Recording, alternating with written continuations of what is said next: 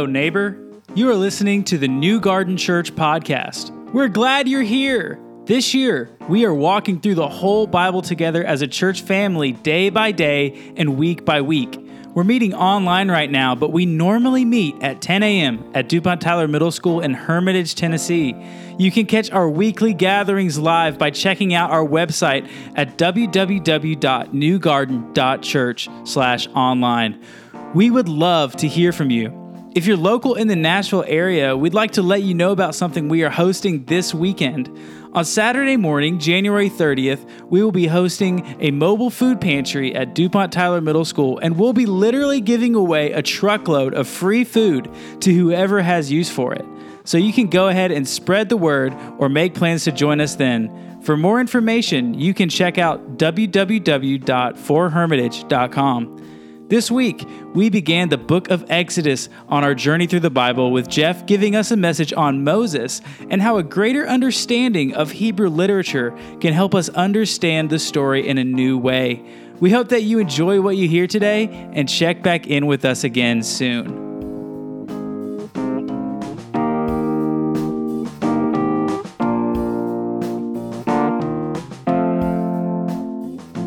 Morning and welcome to week four of Long Story Short. It is January 24th, which means we are 24 days into our reading plan. And today, you should find yourself halfway through the book of Exodus, standing with the Israelites at the foot of Mount Sinai. But we're not going to talk about that today.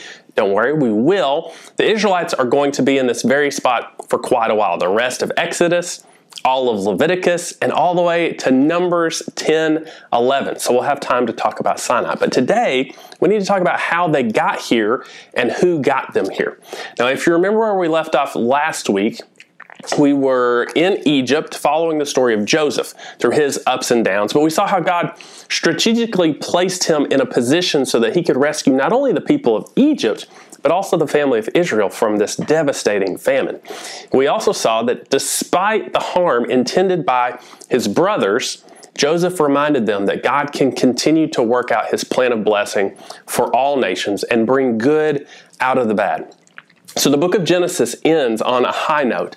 But then you turn the page, and in the first chapter of Exodus, things take a major turn. There is this change in leadership, and the story of the Hebrew people becomes one of an enslaved nation.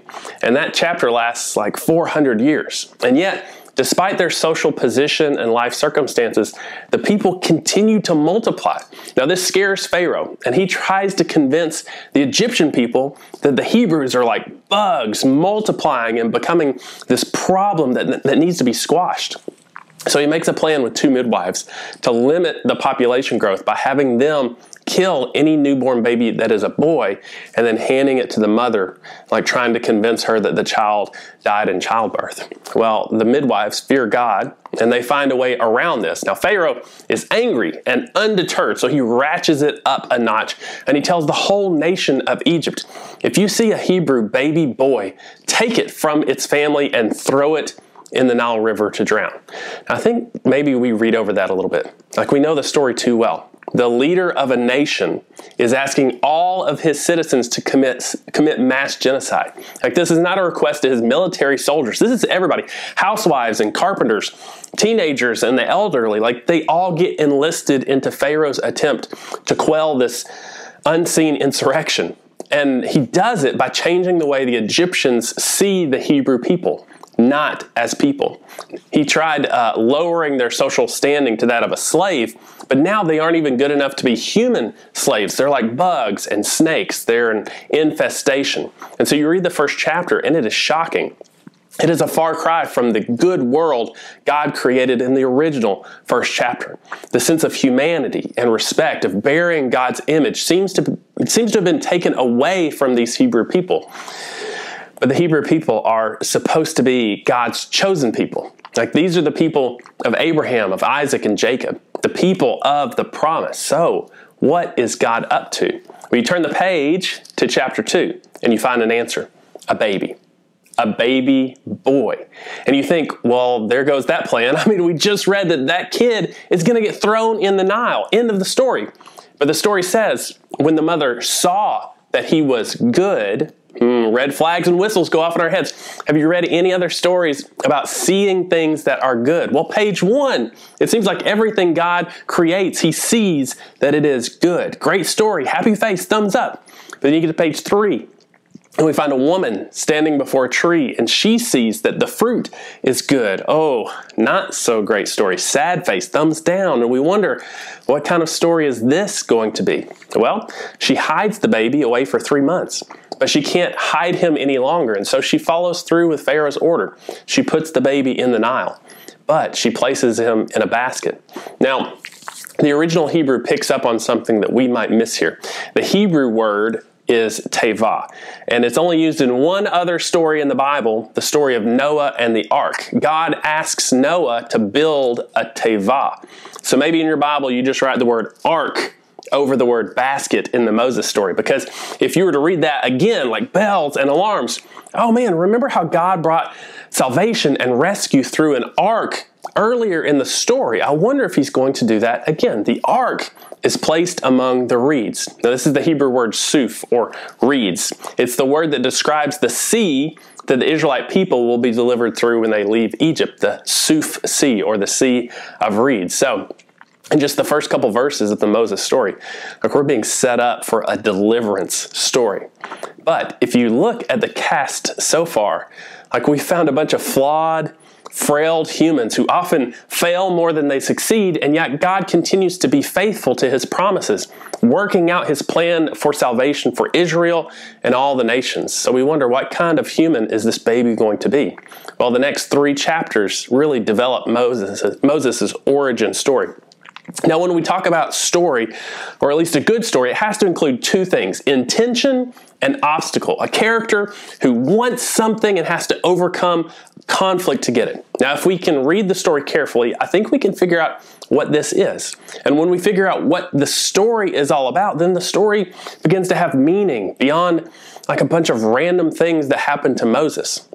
So I want to go ahead and give you what I think the intention and the obstacle of the story is, okay? Now you might come up with something different and I would love to hear it because I think the Bible works on many different levels, can say all kinds of different things all at the same time. But mine is this. The character who wants something is God. God intends that Moses become the leader of his people. But the obstacle is Moses doesn't want to do that and to dig deeper, he doesn't want to because he doesn't know who he is. He's having a crisis of identity. And he would rather disengage and live in his own little world tending flocks than do what God wants him to do. Now, for thousands of years, Jewish rabbis have likened the scriptures to a diamond, that when you turn a diamond, there's always a new facet to look through. And if we read this story 10 times, we could probably learn 10 things with it. And my struggle is wanting to talk about all 10 things at once this morning. And we can't do that. So let's look at one. I've already said it and I'll say it again at the end, but let's remember at least one thing today God is faithful. Humans are often frail and fail, but God is faithful. He keeps his promises. Now, if you didn't read the origin story of Moses this past week, I would recommend going back and reading it this way, week. It's just four chapters, Exodus 1 through 4. But here's a brief recap, and then we'll dive into some detail. So, Pharaoh has said all the baby boys must be killed. Moses is placed in an ark in the Nile. Then the daughter of Pharaoh finds him and adopts him while still allowing Moses' mother to nurse him as a baby. So Moses grows up in Pharaoh's house. And when he's grown up, it says that he goes out to see the hard labor of his Hebrew brothers. So, just a side note the Bible doesn't always give us the details we want to know. Like, why does Moses go out now to see this? Has he known all along where he came from, or did he finally grow up and his mom sits him down and tells him the whole story? And so he's motivated to go see them as brothers now and not as slaves. Like, we don't know, but it's intriguing to think about. Now, when he goes out, he sees an Egyptian man beating a Hebrew man, and he steps in and kills the Egyptian and buries his body in the sand. Then the next day he goes out and he sees two Hebrew men fighting and steps in between. And then one of them says, who do you think you are, right? Like, who made you judge and ruler? Are you going to kill me like, you know, you killed that guy yesterday? Are you going to exact justice like you did to that Egyptian? Well, Moses gets scared that people know what he did. And then it says Pharaoh puts a death sentence on Moses' head. So he, Moses flees to Midian. While in Midian, he saves a woman at a well. They get married, and then Moses moves in with his father in law and takes care of his sheep for 40 years. Then one day, God appears to him in this burning bush, and Moses goes back to Egypt for a showdown with Pharaoh, which we'll talk about next week. So, I just want to try and give us a structure of the story from a wide angle. So now we can go back and look at a few details that maybe we've never noticed before. Now, biblical writers can best be described as literary ninjas. Now, I believe the Bible is both a divine and human work, God working through people, but not in some trance state like they, they are, wake up and they're like, oh, I wrote the book of Jeremiah. Like these are stories that are crafted in a way that they're told, repeated words, similar settings, correlating character arcs, and other things. And one of the liter- literary devices is chiasm, which is a sequence of events of a sentence or verse or paragraph, chapter, even a book, which are put in an and then repeated and developed, but in reverse order. Now, we've talked about this in other lessons, like in the book of Jonah, or here's one from the story of Noah. Often chiasms lead to a middle statement to highlight a certain point, such as in the story of Noah God remembered. But in addition to just highlighting a middle conclusion, the mirroring statements often help bring light and develop each other. And there appears to be some large chiasm working in the Moses story, with the burning bush episode sitting at the middle. So if you think of it in three parts, you have the burning bush in the middle, with the prologue before the burning bush, and an epilogue following the burning bush. And there are statements in the prologue that are mirrored by statements in the epilogue. Both the prologue and the epilogue, they break down into like these four sections, and we're going to look at the verses within those four sections that echo each other. So I want to look at a few of these today and then just ponder like what they might be saying to us to give us a fuller picture of what is going on in the story as God wants Moses to be the leader of Israel, but Moses objects. And I'll, I'll post some of this information on the website and the Facebook group if you want to go back and like reread it with these notes. It would, it would probably bring a lot to light. Uh, so let's start with the epilogue at the bottom, and then we'll read the prologue and see what connects. So, right after God speaks to Moses from the burning bush, verse 18 of chapter 4 says, then Moses departed and returned to his father in law, Jethro. So Moses is at Mount Horeb and he leaves to go back to his father in law, Jethro. So let's look at the verses in the prologue and see if we see a mirror verse. Look at chapter 3, verse 1. Now Moses was pasturing the flock of his father in law Jethro, the priest of Midian, and he led the flock to the west side of the wilderness and came to Horeb, the mountain of God. So Moses was at Mount Horeb and he leaves to return to his father in law Jethro. But in the prologue, he's with his father in law Jethro and he leaves to go to Mount Horeb. Do you see the connection, the mirror? Yeah, okay. Okay, that's an easy one, all right? We'll keep reading the epilogue.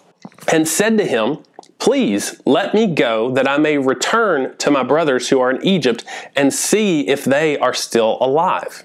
So Moses says to Jethro, Let me go back to see something and something specific, see his brothers in Egypt and to see if they're still alive. So let's look at the prologue. Does Moses go to see something specific? Verse 3 So Moses said, I must turn aside and see this marvelous sight why the bush is not burning up. So instead of go to return, Moses stops to turn aside to see this marvelous sight, specifically this bush that is not burning up. Now, this is where for thousands of years rabbis just sit around and speculate with each other. I mean, there's no Twitter to distract you, there's no Netflix to eat up your evening. All you have is the Bible to talk about. So, what's going on with these two verses and why a burning bush? Have you ever wondered about the bush? I mean, it's a cool picture, and I've never seen anything like it in like real life. But in another sense, it's also pretty normal, like a bush on fire. How long do you have to stare at that before you notice that it's not burning up? Like a more eye catching miracle would have been like four camels floating in the air, playing guitars and singing Roar by Katy Perry. That will stop you in your tracks. Why a burning bush?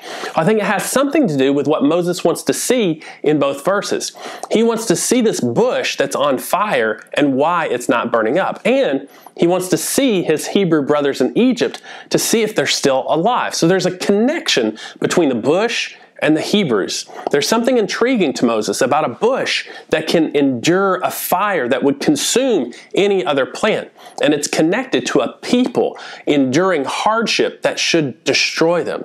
Like, what if the bush represents the people of Israel? They're foreigners in a strange land who have been oppressed, enslaved, and murdered. How is it that they could survive such an existence? Because God made a promise and he is faithful. Like these are his chosen people, and he will not let them be consumed. So, this is Moses' question Could they still be alive? Like, I've seen their life, I've seen the genocide. Could they still survive?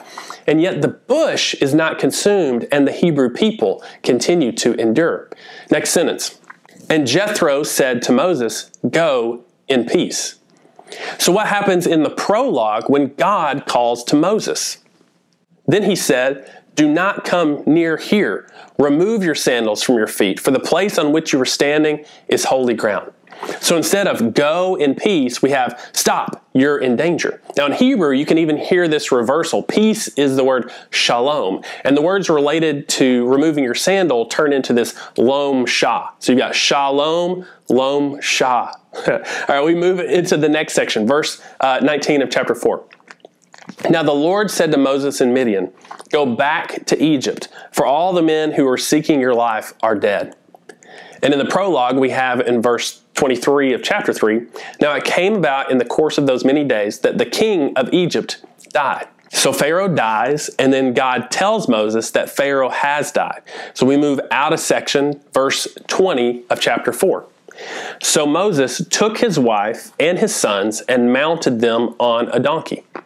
So Moses takes his wife and sons. Is there somewhere in the prologue that Moses takes his wife and it mentions mentions his son? Chapter 3 verse 21. After he's the hero at the well and he gave his daughter Zipporah to Moses, then she gave birth to a son. So he takes her as a wife and then they have a son. Later he takes his wife and son and puts them on donkeys. We move out to this final section. Chapter 4, verse 21 says, This is what the Lord says Israel is my son, my firstborn.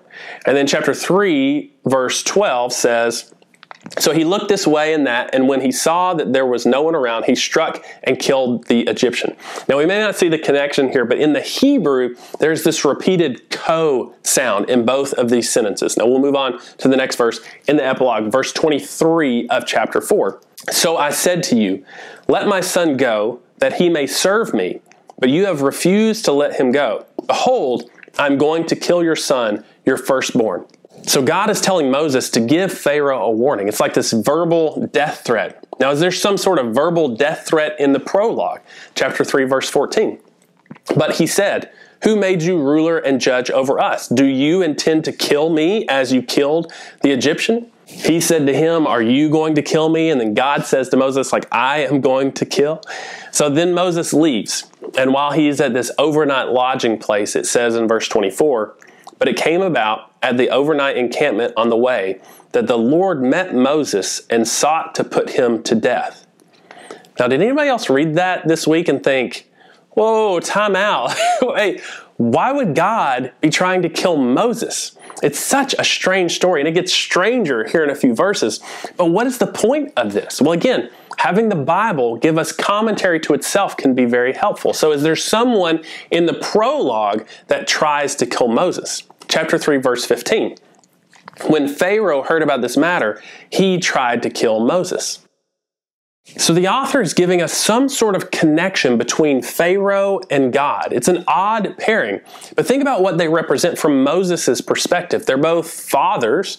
Pharaoh would have been Moses' adopted father. Um, Moses is like a prince of Egypt, and God is this heavenly father who cares for the world. Pharaoh is king of Egypt. God is king of creation. So, why would these kings want to kill Moses, and what do they have in common? Well, if you look at the prologue, you read this. Now, it came about in those days when Moses had grown up, that he went out to his fellow Hebrews and looked at their hard labors. And he saw an Egyptian man beating a Hebrew man, one of his fellow Hebrews.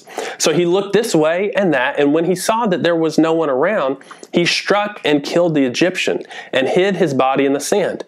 Now he went out the next day, and behold, two Hebrews were fighting with each other. And he said to the offender, Why are you striking your companion? But he said, Who made you ruler and judge over us? Do you intend to kill me as you killed the Egyptian? Then Moses was afraid and said, Surely the matter has become known. When Pharaoh heard about this matter, he tried to kill Moses. So Moses, day one, kills an Egyptian. Day two, Moses steps in between two Hebrews. And then after that, we get verse 15. When Pharaoh heard about this matter, he tried to kill Moses. Now, we tend to think Pharaoh heard about the murder and went after Moses because murdering an Egyptian is worse than breaking up a fight, right? But verse 15 happens after the second scene. So, did Pharaoh hear about the murder or did he hear about the second scene? The wording is ambiguous, but since it's only after the second scene that Pharaoh goes after Moses, it would seem the problem is this interaction with the Hebrews. What's the big deal? Well, it's the response of one of the Hebrews Who made you ruler and judge? In Egypt, there is one person who decides right and wrong, one person who executes judgment. And if anybody tries to take the throne, there will be trouble. So it makes it look like Pharaoh's problem with Moses is that Moses is trying to take the place of the king, to make the decisions, to decide how things should be done. So if we take that idea and apply it to the epilogue where God is trying to kill Moses, it starts to make a little bit more sense. What has Moses not done? Apparently, we learn, he has not performed circumcision on his son and perhaps himself either. Now, this was the sign of the covenant with Abraham. It's what made the Hebrews a distinct people. And he is not committed to being on the team. It's, if, it's as if he's saying, Okay, God, I'll do most of the things you ask. I'll stand by Aaron. I'll be your spokesman uh, to Pharaoh, but I'm not willing to like sign the dotted line and make this official. And this isn't anything new with Moses. I mean, at the burning bush, God tells Moses, he is the God of Abraham, Isaac, and Jacob. He has seen the oppression of the people. He has heard their cries, and God is sending Moses to bring them out. And what does Moses do? He objects five times. Who am I? I don't know your name. What if they don't believe me? I'm not a good speaker. And finally, he just says, just send somebody else. Like Moses is more reluctant than he is leader. But I think it's his, his reluctance, it stems from this deeper question of who am I? Am I an Egyptian or am I a Hebrew? Moses is about to have this double family reunion. He's about to meet his blood brother in Aaron, who he may not have even knew existed until God tells him. But more than that, as a son of the daughter of Pharaoh, Moses grew up in the palace, presumably with all the other sons of Pharaoh. And what got this whole burning bush thing going was that the old Pharaoh died and a new Pharaoh has taken the throne. More than likely, it's a man Moses would have known as brother. So Moses is torn between two families. The oppressor now sees himself as one of the oppressed, but whose side is he going to stand on? It seems like Moses still hasn't made a decision, and God is trying to kill him over it. Then his wife, Zipporah, steps in, circumcises their son, touches Moses in a way of saving Moses' life as well. And, and it's a way of them saying once and for all, our family is a Hebrew family, now and forever. So if you look at the prologue, you find a story about Moses saving Zipporah from harm and then marrying her. The saver marries the saved. And what happens in the epilogue? Zipporah saves Moses from harm. And then she says, You're a bridegroom of blood to me. Not a husband. It's like she's saying, I am now marrying you. You are my bridegroom. But the reason she has to save Moses is because Moses has not yet awakened or committed to who he is and what family he is a part of. And it's only now at the end with this weird conclusion that the story can continue. So once again, we find humans who continue to mess with the plan, yet God is faithful. Humans are frail and fail, but God is faithful. He made a promise to Abraham and he will see it accomplished, even if he has to pursue and woo and convince a broken and flawed humanity to do it. Now, there's more we could say about Moses and his identity crisis, but we'll stop here and we'll ask the question what about us? How often is our confusion about life and our desire to disengage relate to our knowledge of who we are in Christ or the lack thereof? It goes all the way back to the first words of the enemy. Did God really say? God says, You are loved. Did God really say? You are my child. Did God really say? You are forgiven. Did God really say? You are redeemed. Did God really say? You are mine. You see, words are one thing, and we should be able to stand on God's words, but He knows us, which is why He puts His words into action. Now, we'll read all about that throughout the rest of the Old Testament, but when you turn the page into the Gospels, the New Testament, we see a new level of God's word in action. John says, The Word became flesh and made His dwelling among us. We have seen His glory, the glory of the one and only Son, who came from the Father full of grace and truth. The author of Hebrews starts their letter with, in the past, God spoke to our ancestors through the prophets at many times and in various ways, but in these last days, He has spoken to us by His Son, whom He appointed heir of all things, and through whom He also made the universe. The Son is the radiance of God's glory and the exact representation of His being, sustaining all things by His powerful word. After He had provided purification for sins, He sat down at the right hand of the Majesty in heaven the way Jesus ascended to his throne in heaven was by a cross here on earth, defeating sin and death and ushering in a new kingdom that we have been invited to participate in. But the devil is a liar. And he continues to berate us with, You're not good enough. You don't know enough. You don't believe strong enough. You know what you have done. But these lies aren't new. As the great deceiver did his work in the first century, Peter had to remind the followers of Jesus with the truth in 1 Peter chapter 2. But you are a chosen people, a royal priesthood, a holy nation, God's special possession, that you may declare the praises of him who called you out of darkness into his wonderful light. Once you were not a people, but now you are the people of God.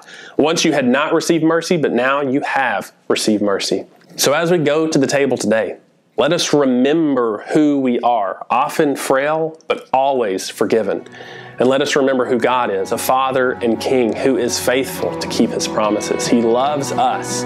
We see that in Exodus, and we see that at the cross.